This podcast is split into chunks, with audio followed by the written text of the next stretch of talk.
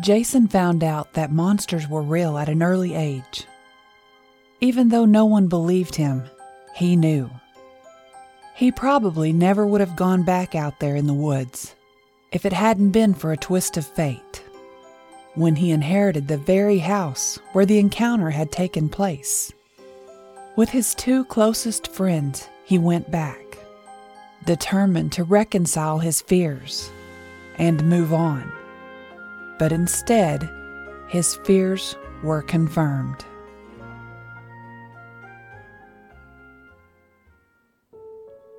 Welcome to Freaky Folklore, the podcast where we discover the horrifying legends across the world and tell terrifying tales of monsters both ancient and modern. Today we are discussing the Cherokee Devil, also known as the Sul Kalut by the Cherokee people, the slant eyed giant of Cherokee folklore. This show is part of the EerieCast Podcast Network. Find more terrifying tales at EerieCast.com. And be sure to follow us on Spotify or your favorite podcasting service. You can leave an honest review on iTunes too. The more we get, the more we grow, and hopefully, the more monsters we can explore. If you'd like to submit an encounter or suggestions for future episodes, you can email them to carmancarrion at gmail.com.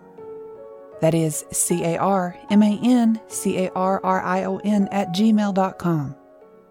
You can also follow me on Twitter, Instagram, or Facebook for information on future episodes. I want to thank Frank H. for suggesting this episode.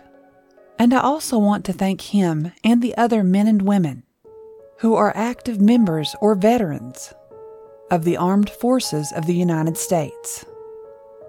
Thank you all for your service.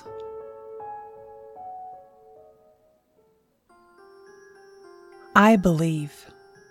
I can't say that I was ever skeptical because the first time I saw him, I was very young and had never heard the legend. My parents took me to visit my aunt and uncle in North Carolina when I was eight. I had been there many times before, but this is the first memory I have of going there. My mom's younger sister had just had her first baby, and mom had to go for a visit. She said she had to get her baby fix since I was no longer small and cuddly. We drove two hours across five counties in North Carolina to my aunt and uncle's home. They lived in Sylva, which wasn't far from the Tennessee Bald, a mountain near the Blue Ridge Parkway on the Haywood, Transylvania border. Now, this was back when kids were meant to stay outside and entertain themselves during the day, except when it was time to eat. Shortly after we arrived, while everyone was drooling over the wrinkly bald baby, my cousin, I grabbed my Hot Wheel carrying case and headed outside to find some dirt. Their house was at the end of a long dirt drive up a hillside deep in the woods. I remember finding a perfect spot beneath a big oak tree. The grass had been worn down where the dogs had been laying. I could make all kinds of roads in the soft dirt. I didn't realize I was going to get covered in flea bites in the process. Anyway, I settled down in that dirt patch, and within 30 minutes I had made roads, hills, and even a lake, where I dug a hole and poured some water in it.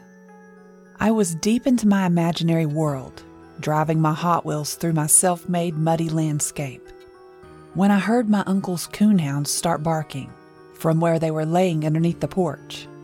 I turned to look because I hadn't realized they were there, but as I did, they ran out and darted off into the woods, barking up a storm. I figured they were doing their thing and chasing a coon. Their barks faded off into the distance for a bit, but then I heard them turn and head back the direction of the house, still barking. As the sound grew closer, I began to hear heavy footsteps running through the forest as well, way too big to be one of the dogs. Then I heard a strange growl, followed by one of the dogs yelping like it had been hurt, and then another, until finally there was silence. I was just eight. I didn't know to be scared, but I did wonder what those dogs were up to. I forgot about the dogs for a moment and resumed playing when I began to hear the heavy footsteps again, moving slower but getting closer. I stopped what I was doing and looked towards the tree line as a very large, hairy creature stepped out, no more than 10 feet away from me. It noticed me immediately as I stared up into its red eyes. I should have screamed or ran or anything, but I just sat there, and the last thing I remembered was the giant, scary monster taking a step towards me. I woke up sometime later in the woods to the sound of my mother's frightened voice yelling for me. I told them what I saw and about the dogs yelping in the woods, but even though they found all three hounds dead, they acted like they didn't believe me about the creature. My dad told me years later that they suspected one of the neighbors that lived farther down the dirt road. The neighbor had complained that something was killing his chickens, and my uncle believed he killed the dogs because he thought they were the culprits. I knew what I saw was real. I remember it now, 18 years later, as if it had happened yesterday.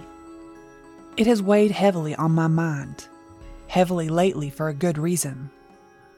When my baby cousin was just 16, he and my uncle died in a car crash. My aunt never remarried and was left alone in that old house out in the woods for two years. She lived there until she passed a month ago. My mom believes she grieved herself to death. Without any other kids, she had willed her house to me. I was touched and grateful. Owning a home at 26 was difficult in most cases, so this could be a blessing. But I remembered that creature. I had to go out there and confront my fears before I could decide whether to sell the old place or make it my home. I had read everything I could for years about Bigfoot, and I originally thought that's what I had seen. But I'd come upon another legend during my search for answers that fit the creature better. It was called the Sul Kalu in Cherokee, and the Cherokee Devil by anyone who you asked in or from North Carolina. The reason it seemed more fitting is that the Cherokee Devil looks much like Bigfoot, but larger and has the ability to read and control minds.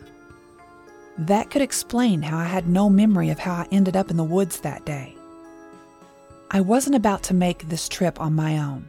I asked my girlfriend to go, but she had to work. So I asked my friends James and Jake to go. And yes, their names both start with J. So does mine. My name is Jason. They called us the J Cubed in college. Here comes J Cubed, people would say when we were walking across campus together. I had to look it up. It's some really nerdy math moniker. Anyway, they both agreed to go, and I was stoked not to have to do this alone. I'd never told them about the incident, so no one was freaked out or making fun of me. We were going to take a load of beer and have a damn good time. That was the plan, as far as they knew. I kind of felt like a bad friend. But then I heard my parents' voice in my head all those years ago, telling me that it was all my imagination. Jake insisted on driving because he had bought a new truck. We decided to make a week of it, so we packed enough food and clothing to last that long. I had no idea what shape the house would be in, other than my mother had told me that during her last visit there it had been livable. My mom was going to come up at the end of the week and go through my aunt's things to see what she wanted to keep. We set off on Saturday, and on the way I told James and Jake about the legend of the Cherokee Devil, leaving out the part where I believed I had seen it. James was easily spooked, but also the most intrigued by the legend.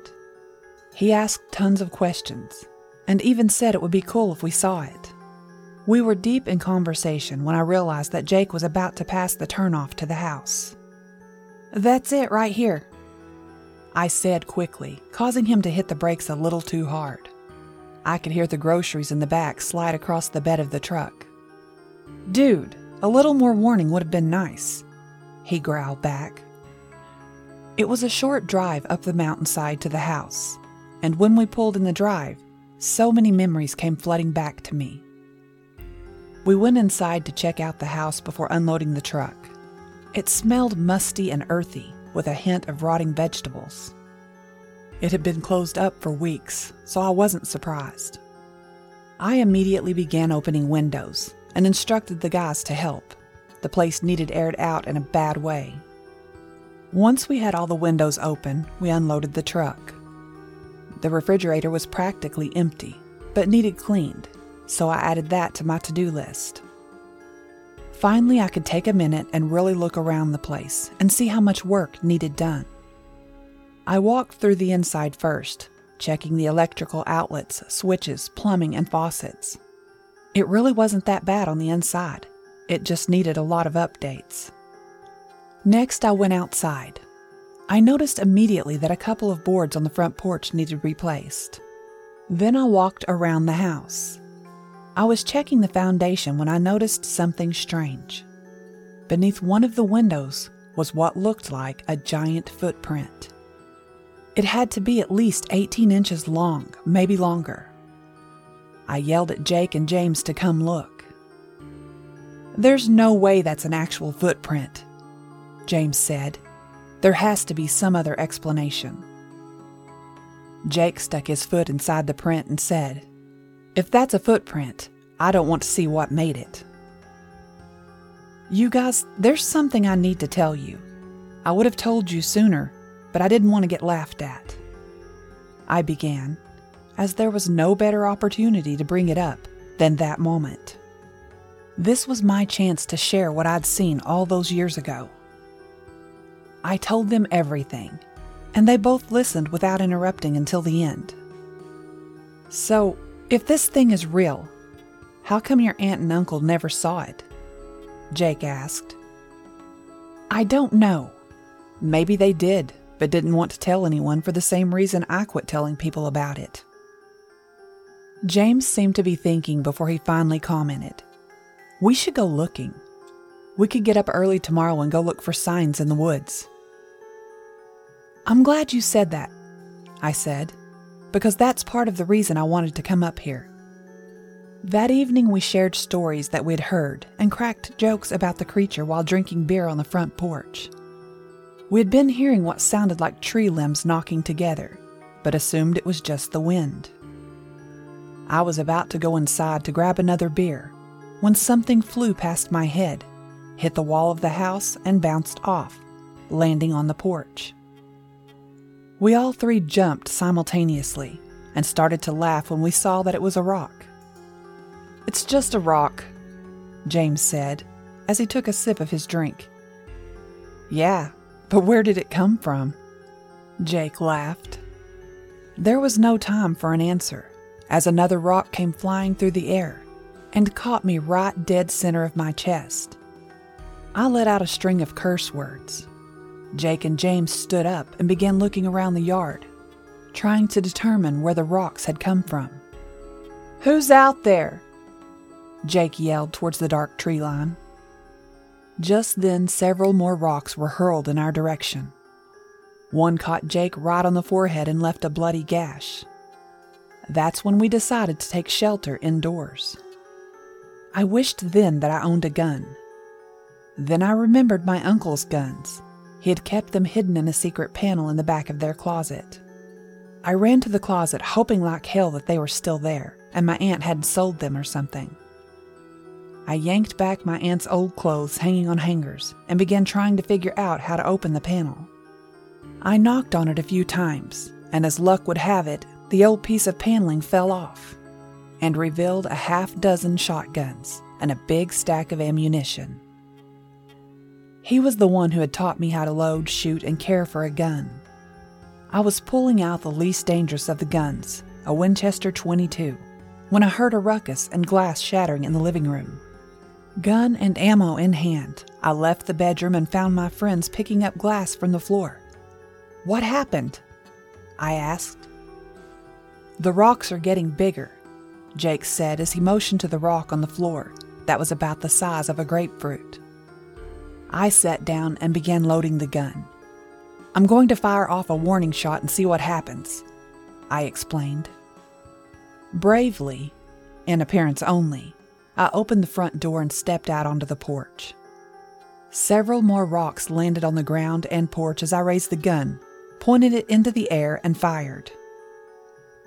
The assault stopped immediately.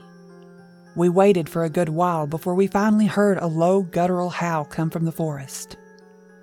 The gun would be going with me tomorrow into the woods.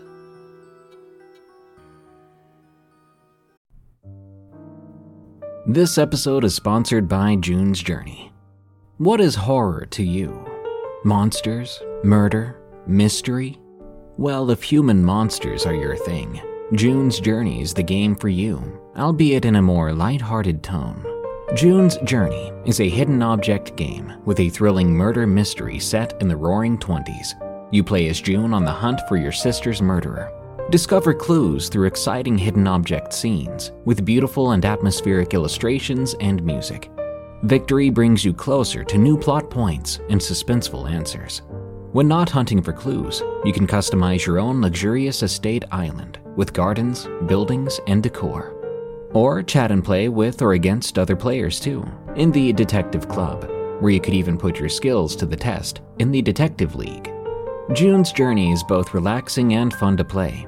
With my busy schedule, I find it's the perfect game to pick up and play whenever I've got a free moment. It doesn't demand too much time, and it's pretty satisfying solving puzzles quickly and unlocking new clues. Can you crack the case? Download June's Journey for free today on iOS and Android. This fall marks 65 years since Bigfoot first entered the public consciousness. The Humboldt Times carried a headline that read Giant Footprints Puzzle Residents. A road construction crew had reportedly found human like footprints that were a staggering 16 inches long, according to the Little North Carolina newspaper. The enigmatic monster that left the prints was first given the evocative name Bigfoot by the newspaper, and ever since then, it's been trampling through the collective American imagination. But if you look back through folklore into many different cultures, you will find that Bigfoot or Sasquatch type creatures have been around for a lot longer than 65 years. They go by many different names, such as Yeti, Yowie, and Skunk Ape, just to name a few. But today, we're going to talk about the Bigfoot from Cherokee legendary folklore. This one is an especially scary one, but it's because he has the ability to use mind control. This 10 foot tall hairy beast that can read minds and control thoughts is very popular among the Cherokee culture. The Cherokees are North American Indians of Iroquoian lineage who constituted one of the largest politically integrated tribes at the time of European colonization in America.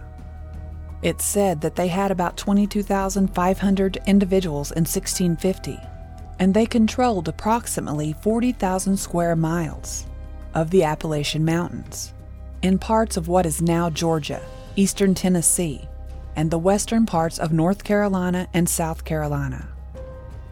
One of the things the Cherokees are best known for is their folklore. Today we'll be diving into one of their most popular legends. This is the story of Sul Kalu, a terrifying giant that can read your mind.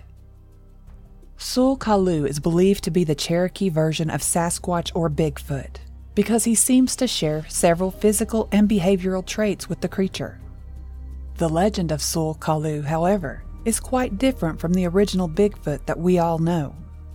It's said that a woman who was a widow lived with her daughter in a town called Kanuga.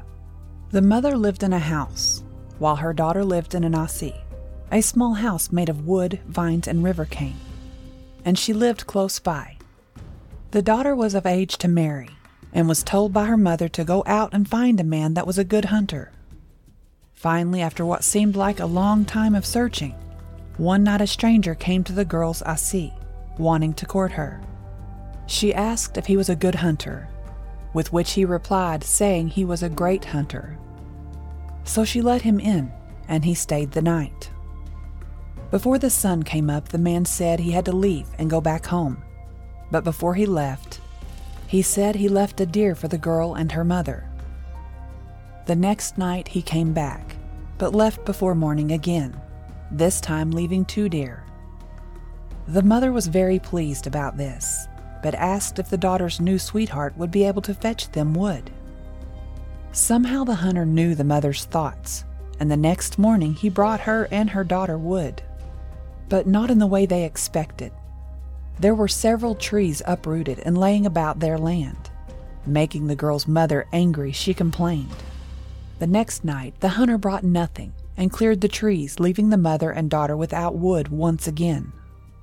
For weeks, this went on, the hunter showing up at night and leaving before daylight, leaving a deer or some other animal for the mother and daughter. Eventually, the mother wanted to know what her daughter's sweetheart looked like. But when the daughter mentioned this to the hunter, he said no, for the sight would frighten the mother. She kept insisting until he finally caved in, but said that if her mother is to see him, she cannot say that he looked frightful. So he stayed until morning, and when the daughter brought her mother out to see him, she looked and saw a giant with slanting eyes, lying doubled over on the floor, with his head against the rafters in one corner, and toes scraping the roof in the right hand corner. Once the mother saw him, she took off running back to her house screaming. In Cherokee, she was saying that he looked frightful, which made Sul Kalu very angry. He then came out of the Asi and told the girl he was going back to his own country and wasn't coming back. He then left, and the women never saw him again. Sul Kalu translates to he has them slanting sloping, referring to his eyes. He's also known as the Cherokee Devil, or Slant Eyed Giant, and is a legendary figure of Cherokee mythology. He's said to dwell in the place called Chuneganyi, which is a 100 acre patch that he supposedly cleared out himself on a slope of the mountain Tennessee Bald in Jackson County, North Carolina. Another place associated with Sul Kalu, Chula Senunyi, which translates to where the footprint is, is located on the Tuckasegee River, about a mile above Deep Creek in Swain County, North Carolina. People say there used to be impressions there that were the footprints of the giant until they were covered up by a railroad that was built over them. In Jackson County, there's also a massive soapstone boulder called the Judaculla Stone. It's covered in petroglyphs and it's said to have a handprint with seven fingers on it from when Sul Kalu leapt from his mountain home onto the ground below and had to use the stone to steady himself. Sul Kalu was the common pronunciation that I found during my research, but it may also be pronounced Jul Kalu. The beast is said to be able to control and read minds, and that's how he captures his victims. So the Cherokee had two different methods to ward off the creature. The first being to keep it out of certain places by making a booger mask. They styled it to make it look like the face of the creature, tricking it into thinking that there was a bigger Sul Kalu, which would scare it off. The second was if you were captured and the Sul Kalu attempted to hypnotize and control your mind. The victim being captured would have to have Cherokee blood, or else it wouldn't work. They would then have to say the word leave in Cherokee, forcing the Sul Kalu to release his victim. Though it doesn't seem like there have been many sightings of this beast, he has been around since the 1600s. But the earliest sightings date way later in 1823 by Europeans, who also used the spelling Tulikalu. And in the winter of 1978 to 79, there were multiple sightings of a tall figure with black hair in Carpenter's Knob, which was north of Kings Mountain. One of the sightings included a man whose goat had died of a broken neck, and plenty of other brave hunters who would try to track down the beast, seeing footprints and coming up with theories about a panther being in the woods. But authorities brushed it off, assuming it was just a large black bear. Sightings grew fewer and fewer until they just stopped in the spring of 1979. Then on June 5, 2010, a Cleveland County man named Tim Peeler said he had an encounter with the creature, saying it had killed one of his five dogs. He described the creature as being 10 foot tall with a long beard and blonde yellow hair. The police filed the report as a suspicious person report and say they patrol Peeler's property regularly, just in case they come into contact with the beast again. And though it seems like that's the sighting with the most publicity, the last sighting of the beast was sometime in 2015. Nowadays, Sul Kalu is in pop culture everywhere. He appears in the popular game World of Warcraft as a white gorilla known as Northern Stranglethorn, or as the Earth Spirit, where he's neutral unless attacked, and is often tamed by hunters for his unique appearance. He also appears in the film The Devil's Courthouse as Judaculla and is a ravenous creature that terrorizes a young woman, her brother, and a small group of friends in the Appalachian Mountains of western North Carolina. He's also in two novels. The first being The Lost Hero, mentioned by Piper McLean's father, Tristan McLean, after she, Jason Grace, and Leo Valdez rescue him from Enceladus, a giant monster who Tristan McLean, a Cherokee, sees through the lens of Cherokee mythology. The other novel being titled Flux, where he is the main antagonist. Mountain Monsters also mentions him in the season finale of the third season, and is mentioned in the beginning of the fourth season, making him the second monster of the series to be a subject in three episodes. Sul Kalu, Judaculla, or the Cherokee Devil may still be hunting in the hills of North Carolina. So if you're out there, be careful. And if you run into him, don't call him frightful.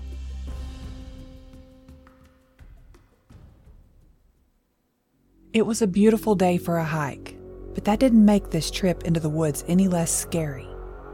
I'd seen enough proof last night to know that something was out there besides deer and coyote. I had retrieved three more guns from their hiding place and put the 22 back. I wanted something more powerful while we were out in the open unprotected. Jake showed James how to load and fire. Jake was raised on a farm, so he probably knew more about guns than I did. I was surprised that they were both so gung ho to go on this monster hunt, but they seemed excited. We took off early after fixing some breakfast and scarfing it down.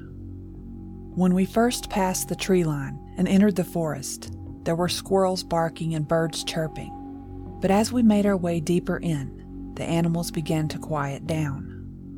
I was trying to find the location of the place where I'd been found in the woods that day years ago. I knew that it had probably changed somewhat, but I remembered a tree with a knot on the side that looked like a laughing face, and that's what I was trying to find. I think it was just sheer luck that we found that tree because I was beginning to feel like we were lost. Then all of a sudden, there it was. It hadn't changed at all, from what I could remember. I was running my hand over the rough surface of the tree, with Jake and James standing close, probably wondering what I was doing. That's when I realized we hadn't spoke a word since entering the woods. I opened my mouth to explain to them where we were, but then we heard it again the knocking sound from the night before. Jake held his gun up in front of him, facing in the direction the sound was coming from. I raised my gun as well. We heard the knock again, this time closer, and then another from the opposite direction. Was there more than one out there? The thought had never crossed my mind until now. What would we do if we ran into more than one of these giant creatures? Guys, I began, I think maybe we should head back. This might not have been such a great idea. I think you're right, James quickly added. Let's get out of here. Jake didn't say anything, but he followed us as we turned to head back. We could still hear the occasional knocking from both directions, one after the other, and they seemed to still be getting closer. Then we began to hear something big moving through the forest on both sides. They were close enough now that we could hear their footsteps. I was ready to start running when I realized Jake had stopped. He was standing there staring off into the woods with an empty look on his face. What are you doing? I asked. He didn't answer or even look my way. He just slowly squatted down and laid his rifle down on the ground. He then stood up and started walking off into the woods. James and I both grabbed him and began trying to pull him back, but it was no use. All we could do was follow him. We walked behind him. My hands were full because I'd picked up his gun. He kept going until he reached a small clearing in the woods, and then he stopped. We stood there for a few seconds waiting. For what, we weren't sure. Then suddenly we heard it coming through the woods huge, heavy steps breaking limbs and crushing the earth beneath. Then the trees parted, and a large creature stepped out and stood there. It was covered in black and silver fur. Its eyes glowed bright and red. It was staring right at Jake. I was shaking so bad that I dropped Jake's rifle, and when I did, the creature looked at me, but only for a moment. It then focused on Jake again. Jake took a step towards it, and then another. He was walking right to the creature. He must have completely lost his mind. No, that wasn't it. I began to remember. The legend said the creature had the ability to control your mind. It had Jake in its grip, and he was going to walk straight into its reach. I grabbed for Jake again, but when I did, the creature let out a howling roar, so loud that I almost peed my pants. I backed up so fast that I tripped and fell to the ground. I wanted to get up and run, but I didn't want to leave my friend.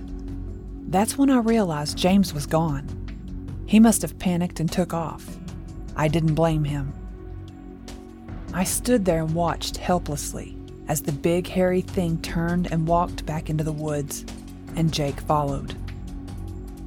I should have tackled him. I should have screamed. I should have fought. But I didn't do anything. I just stood there until I could no longer see either one of them, and then I waited some more. I was still standing there, struggling with what to do next, when I heard a howl, and then another, followed by screams. It was Jake, he sounded like he was being torn to shreds. I ran into the woods hoping to find him, hoping to somehow help. My gun was raised. I was ready, but there was no trace. When I heard the crashing sound of the terrifying creature coming towards me, I finally turned and ran. I ran in the direction I thought would lead me back to the house. I ran, hoping the whole time that if I kept enough distance, that thing couldn't get into my head. I ran until I was covered in scratches and my knees felt like they were about to give out, until I finally ran right out into the driveway in front of the house. There was no sign of James, so I went inside, limping at this point, and locked the door behind me. I called out for James, but there was no answer. I felt, more than I knew, that he wasn't there. I was standing in the middle of the living room with my rifle hanging from my hand. This is my fault. I had brought them here. Grief is a crippling emotion. So is fear.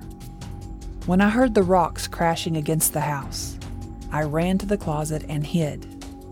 It went on for hours until sunset, and then paused for a bit, and then began again. I stayed huddled in that closet, shaking until sunrise, and still I didn't come out. I didn't understand why that monster didn't just crash through a door or wall, but it never did. I stayed hidden in that closet for three days. I was in shock. When my mom arrived at the end of the week, she found me there dehydrated and unconscious. I never saw James or Jake again. I sold the house and swore to never go back.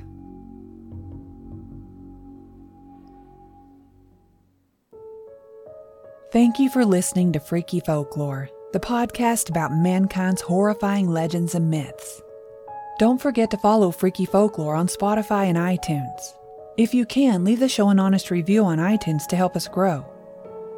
Freaky Folklore is part of the EerieCast Podcast Network, the home for listeners who love to feel scared. Go to EerieCast.com to find other terrifying podcasts, such as Destination Terror and Redwood Bureau. If you'd like to submit an encounter or suggestions for future episodes, you can email them to carmancarrion at gmail.com. That is C A R M A N C A R R I O N at gmail.com. You can also follow me on Twitter or Instagram for information on future episodes. Tune in next week as we discuss the Michigan Dog Man. Until next time, stay safe out there because this world is a strange one.